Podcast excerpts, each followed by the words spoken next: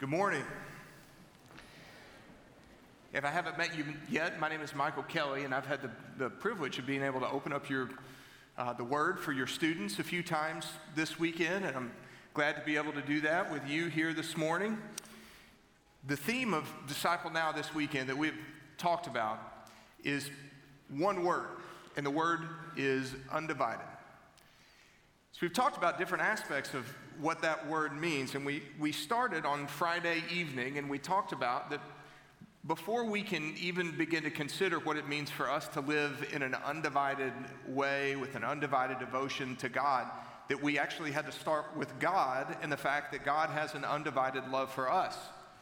And that's really the foundation of everything else that we said. That once you come to understand that God has an undivided love for you, then you're more ready to understand the undivided ways in which He is calling you to live. So we began there on Friday evening, and then on Saturday morning, we talked about the fact that when you're rooted and established in the undivided love of God, then you're ready to embrace the undivided mission that the Lord has for us all.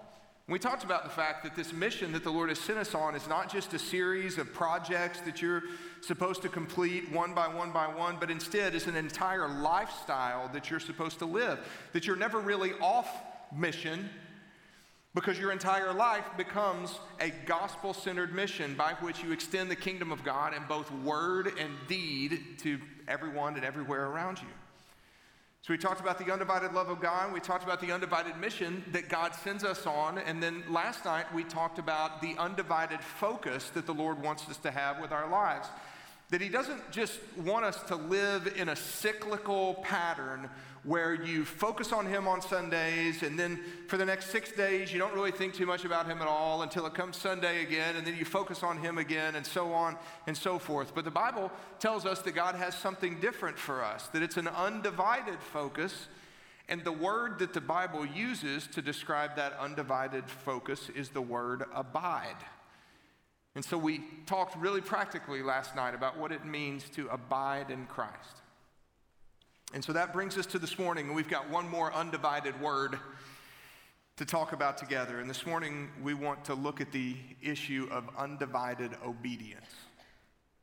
Undivided obedience. Now, there's a lot of places in the Bible that you could turn to to find out about undivided obedience. It's certainly all over the Bible, it's all over the Old Testament, it's all over the New Testament. And it's clear that this is what the Lord wants from us, but the place in particular that we're going to look this morning is in the Gospel of Luke, chapter 9. It's the text that Abby has already read for us this morning. And if you turn to Luke chapter 9, we're going to start in verse 23 with just a few short verses that are going to describe for us this undivided obedience that Jesus is not just calling us to, but commanding us in. So, Luke chapter 9, verse 23, the Bible says that then Jesus said to them all, and if we could just pause right there. Jesus said to them all.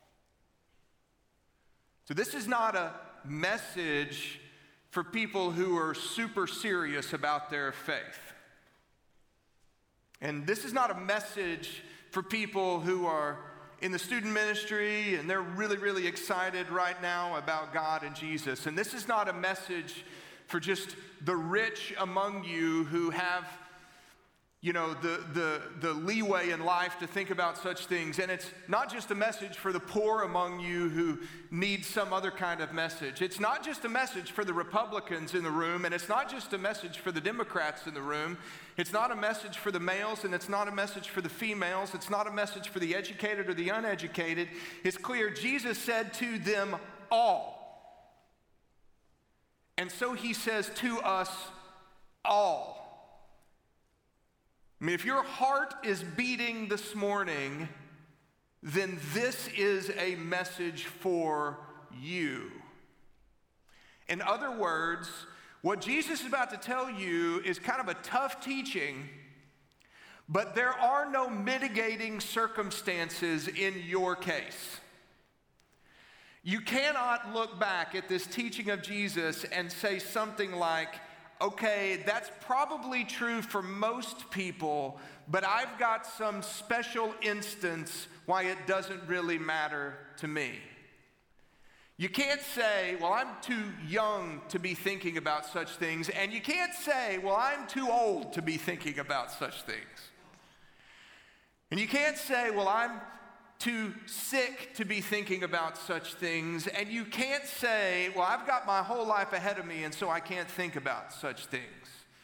This is a message to us all. So, what is the message to us all this morning? Well, it's a message about undivided obedience. Jesus said, If you want to follow me, then let me tell you what that looks like, regardless of whether you're rich or poor, young or old, male or female. It doesn't really matter for all of you. Jesus says this If anyone wants to come with me, he must deny himself, take up his cross daily, and follow me. For whoever wants to save his life will lose it, but whoever loses his life because of me will save it. What is a man benefited if he gains the whole world, yet loses or forfeits himself? For whoever is ashamed of me and my words, the Son of Man will be ashamed of him when he comes in his glory and that of the Father and of the holy angels.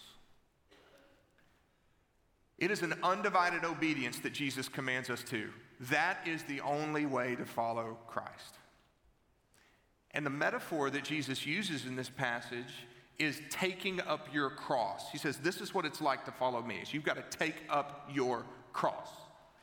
Now, to us today, that image of the cross doesn't it doesn't land in the same way that it would have landed with a first century Palestinian audience. And the reason it doesn't is because we are super familiar with the image of the cross.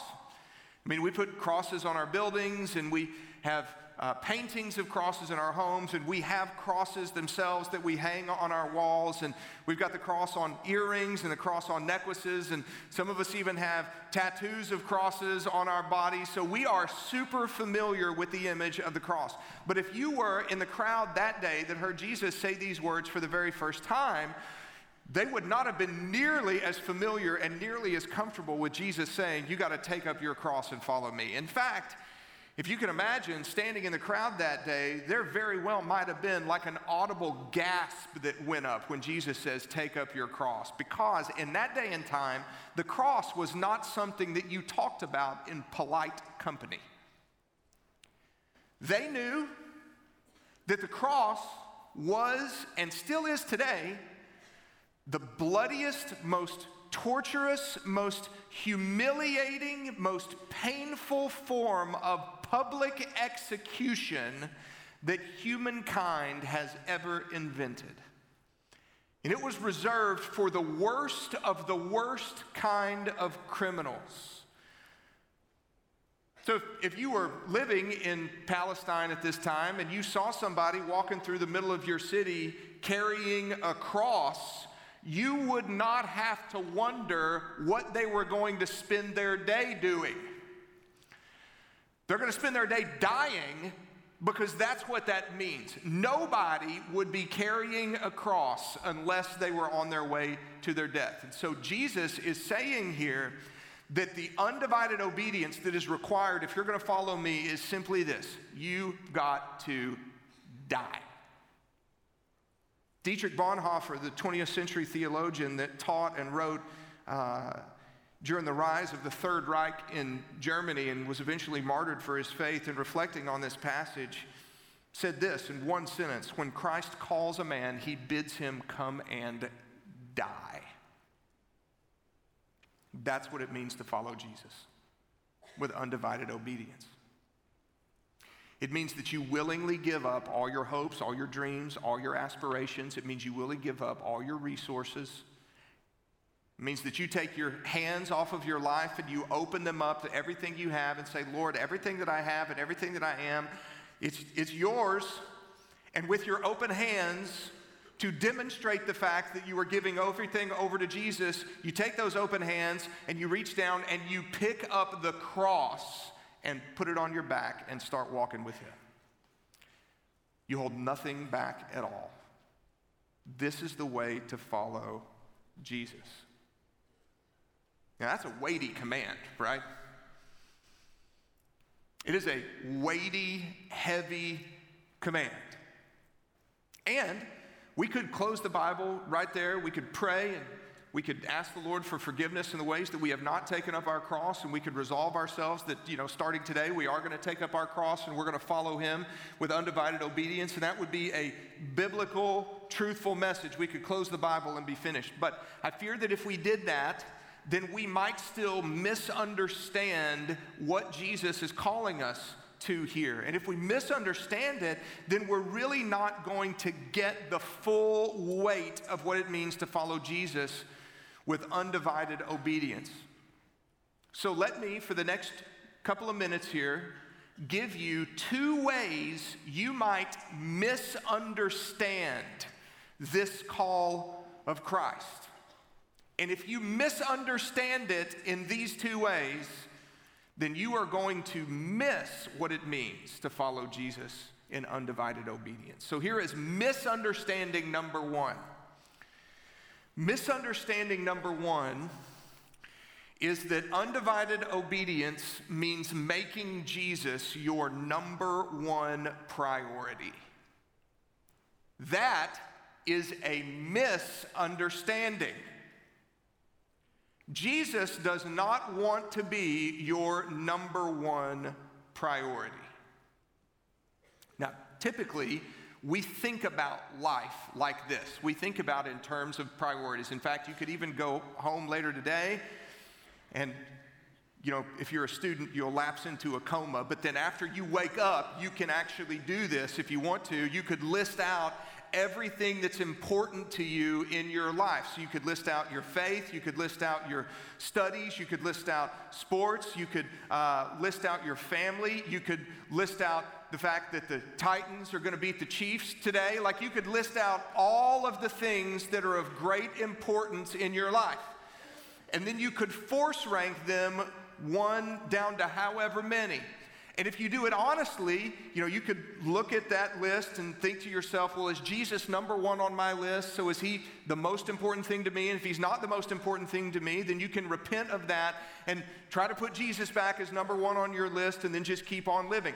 Most people live their entire Christian lives through that cycle where Jesus is number one, then you get busy or things get hectic and Jesus drops down on the list, and then you go through and make him number one again, and then he drops down, and then you make him number one again, and then he drops down. And so you live your whole Christian life with an endless series of recommitments so that you then are recommitting on the recommitment which you recommitted last time you recommitted your life to Christ.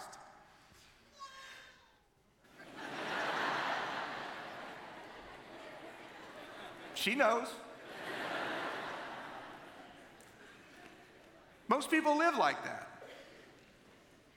But I wonder this morning if you could just imagine that potentially there is an entirely different way that God desires you to live in Christ. And that is that Jesus does not want to be number one on your priority list, but that he wants to blow up your priority list. See, the problem with having a list of priorities is that, yeah, you know what's most important to you, but the thing that's number one on the list really doesn't have any influence over the thing that's number 18 on the list, other than the fact that you do the first thing first before you do the 18th thing. So I wonder if you can imagine your life not as a list, but instead imagine your life like a wheel, like an old timey wagon wheel. So if you got that picture in your mind, you know that there's a hub at the middle of the wheel. And then there's these spokes that go into the hub of that wheel. Now, the hub is really, really important because the hub is what gives strength and stability and shape and definition and purpose to all of those spokes that go into it. As a matter of fact, if you take the hub out of the middle of the wheel, then really you've just got a bunch of sticks there that don't mean anything, and those sticks are really only useful to be thrown into the fire for kindling. So, if you got that picture in mind, imagine that Jesus is the hub at the middle of your life, and suddenly he's not just number one on a priority list, but he's the center of your life. And that means he's giving shape and definition to everything that comes out from him. And if you start living that way, it dramatically changes the way that you see everything else in life. By way of illustration, I remember, you know, a decade ago when my son was five years old or so, we went through this exercise together that generations of Americans have now been going through together, and that is that we sat down and we watched uh, all the Star Wars movies together. So, to be clear, we started with episode four. We didn't watch those garbage films, episode one through three. I don't even know if he's seen those. We started at episode four and we watched it all the way through. And I, I mean, I remember it was a truly special moment when his mind exploded under the weight of the revelation that Darth Vader is Luke Skywalker's father. I mean, it was he I mean, it was a no way kind of moment in our home. So, for months and months and months after we watched those films, everything was about Star Wars to him. I mean, every swing set was an X Wing fighter on a mission, you know? Uh, every sit down at the dinner table was an opportunity to talk about the destruction of the Death Star, like we were in the headquarters. Uh, we, we were walking one day not long after we saw those movies in our neighborhood, and my wife and I were walking in front of Joshua, and, and at that time, his baby sister.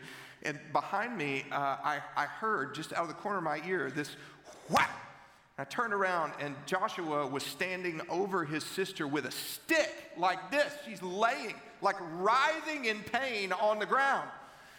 So you don't turn around and run up to him and say, Buddy, what are you, what are you doing? We're not going to hit each other with sticks in this family.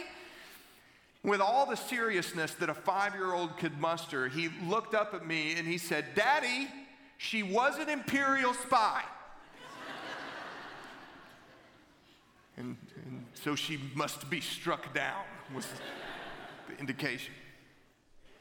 The point is that for him, he had seen something that had, I mean, it had captured his heart. It had arrested his imagination to the degree that nothing in his life was untouched by that vision. And when Jesus is the hub at the middle of your life, it's as if you put on Jesus tinted glasses and you start to see everything through those lenses. Rather than having a priority list, you let everything in your life be framed by who Jesus is and what he's done. So that means if you're married here this morning, through the Jesus tinted glasses, you come to understand that marriage is not just about companionship and not just about having kids and not just about having two incomes in the household to get by. Marriage is meant to be a walking, talking, living, breathing illustration of the relationship between Christ and his church. And if you're a parent here this morning, you start to understand that what you're doing here is not just raising good citizens and compliant human beings, but instead, every interaction you have with your children is meant to be a shadow of the interaction that their greater parent is having with them. When you get ready to choose a college, you don't choose your major based just on what you're good at and what you enjoy and what you think you can make a lot of money doing, but instead, you take a good, hard look at the world around you and you think to yourself, how can I most be maximized to make a dent in the darkness for the sake of the kingdom of God? When you choose who to sit by at lunch, you don't just choose based on the person that you like the best, but instead you have a ministry mindset and think to yourself, is there someone here that might need to hear the good news of the gospel of Jesus Christ? Are you seeing it? That's way different than having Jesus as your number one priority. That's letting Jesus explode your list and let him be the center of your life to where nothing in your life remains untouched by his influence. Don't misunderstand and think that undivided obedience means making Jesus your number one priority. It's bigger than that. And that leads us to misunderstanding number two. Misunderstanding number two is that following Jesus always means doing big things. Now, maybe there are people in this room, I bet there are, who have big aspirations about stuff you want to do for God.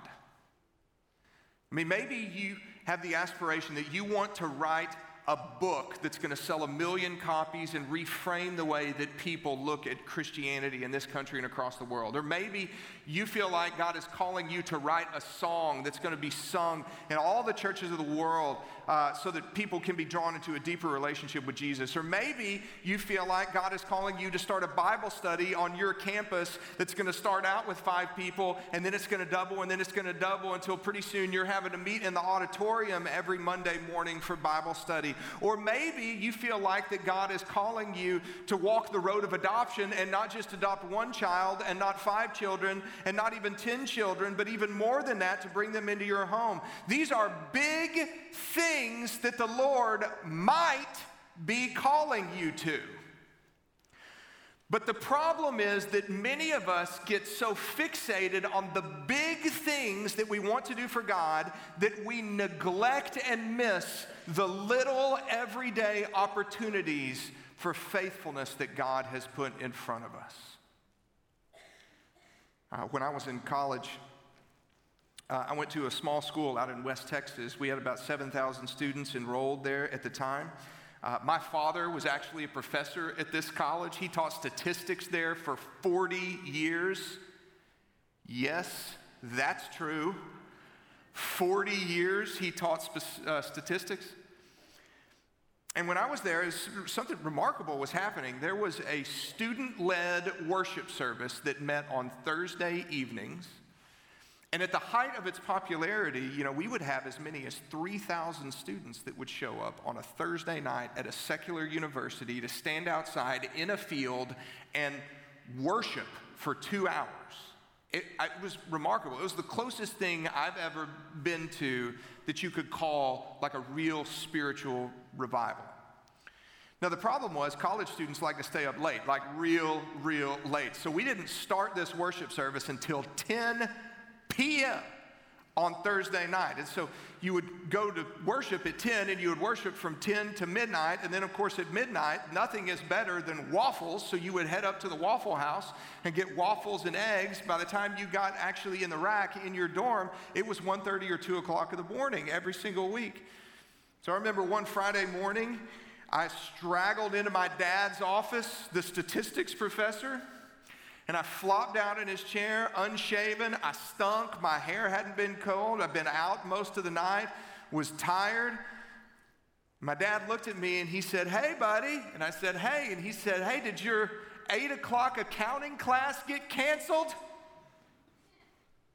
And I said, No, but I was so tired from worshiping that I decided to skip it. My father said, Son, I, I want you to know that I'm really excited about the big things that are happening on campus right now. And of all the places that you could have been at 2 o'clock in the morning, I, am really thankful that you were at a worship service and at Waffle House. Like, don't hear me wrong. I'm thrilled with that, okay? But I would love for you just to consider what it says to your accounting professor, who, by the way, I've known since I've been here for 10 years. And for 10 years, I've known that he is an atheist. And for 10 years, I've been trying to share the gospel with him. I would love for you to consider what it says to that man. When the Christian students in his class don't show up on Fridays because they were out late worshiping.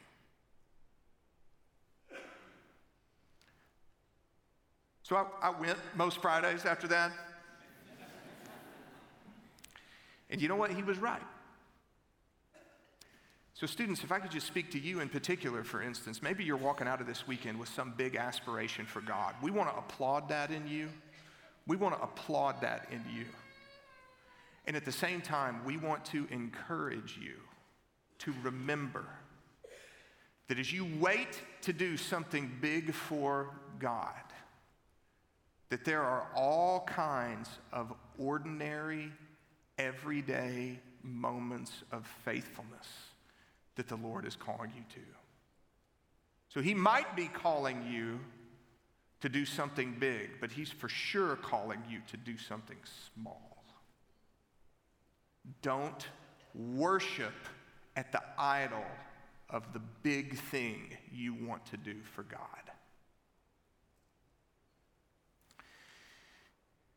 So we might misunderstand this passage to think that undivided obedience makes, means making Jesus your number one priority, and we might misunderstand it to think that it means that we're supposed to do only big things for God. And I know I said I was going to give you two, but if I could, I'd love to give you one more way that we might misunderstand what undivided obedience means. That we might misunderstand that undivided obedience means a life of sacrifice. Now, maybe that's not computing with you right now because you've heard me say things like Jesus is calling you to die, He's calling you to give up everything, He's calling you to live out these everyday moments of faithfulness. Frankly, that sounds a lot like a life of sacrifice and loss to me. Let me take you back to the original text and have you remember what Jesus said. So, Jesus is saying to us all if you want to follow me, you got to deny yourself. You got to take up your cross daily, every single day, not just one time, but many times in ordinary acts of faithfulness, and follow me. But then he says this whoever wants to save his life will lose it, but whoever loses his life of, because of me will save it. Jesus is not telling you to lose your life. Jesus is urging you, he is pleading with you. He is saying, save your life. Man, you're standing on the verge of losing your life. Don't you get it? You could potentially lose your life through all of these trivialities. But if you are willing to walk the road of dying to yourself, then the end of that road is going to be actually saving your life. You're going to figure out what true joy is and what true gain is and what true satisfaction is and what true life is. Jesus is not telling you to lose your life, He's telling you to find it. But the only way that you find it is through walking the road of loss first. Lay down your life so that you can pick up a real one with Him. Don't misunderstand and think that undivided obedience means living a life of sacrifice in and of itself. Because Jesus' end is not your sacrifice, it's your gain. His end is not your death, his end is your life. This is what he wants for all of us this morning. I would love for us to pray together and consider together what it looks like for Jesus to be the hub at the middle of your life. And for us to take up the ordinary moments of faithfulness Jesus has offered to us. And for us to trust in faith that any sacrifice is going to lead to gain at the end. Let's pray together. Lord, we recognize that this is a can be a difficult teaching. We thank you that even this teaching, in which you call us to die daily, to take up our cross daily, that this teaching is filtered through your undivided love. That you give us this teaching because you love us, that you don't want us to lose our lives, you want us to find our lives. So, Lord, I, I pray for us, for the students and the parents and the adults and the sponsors. I pray for all of us, Lord, that you would help us not just to live a Jesus prioritized life, but instead to live a Jesus centered life. And I pray, Lord, that you would help us not to worship at the idol of doing big things, and in so doing, neglect the ordinary, everyday opportunities for faithfulness that you give us. Help us, Lord, to take up the cross and see those things before us. And I pray, Lord, that as we do, you would give us glimpses of the true life that you are calling us to. May it be so. We pray that it would be in the name for the sake of Jesus. Amen.